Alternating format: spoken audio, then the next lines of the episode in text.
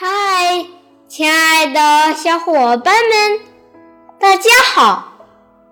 我是你们的好朋友小雨哥。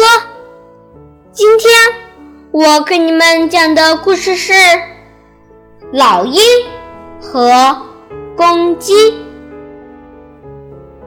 有一天，一家农场里养了两只公鸡，它们为谁？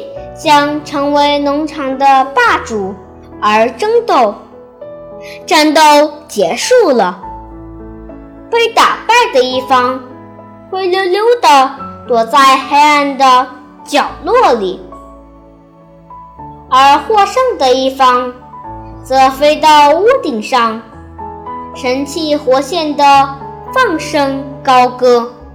然而，空中的一只老鹰。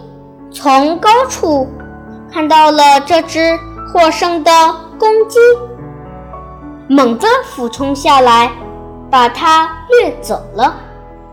另一只公鸡立刻从角落里钻了出来，没有了竞争对手，它自然可以掌控农场了。骄兵必败！好了，今天的故事就讲到这里，明天见。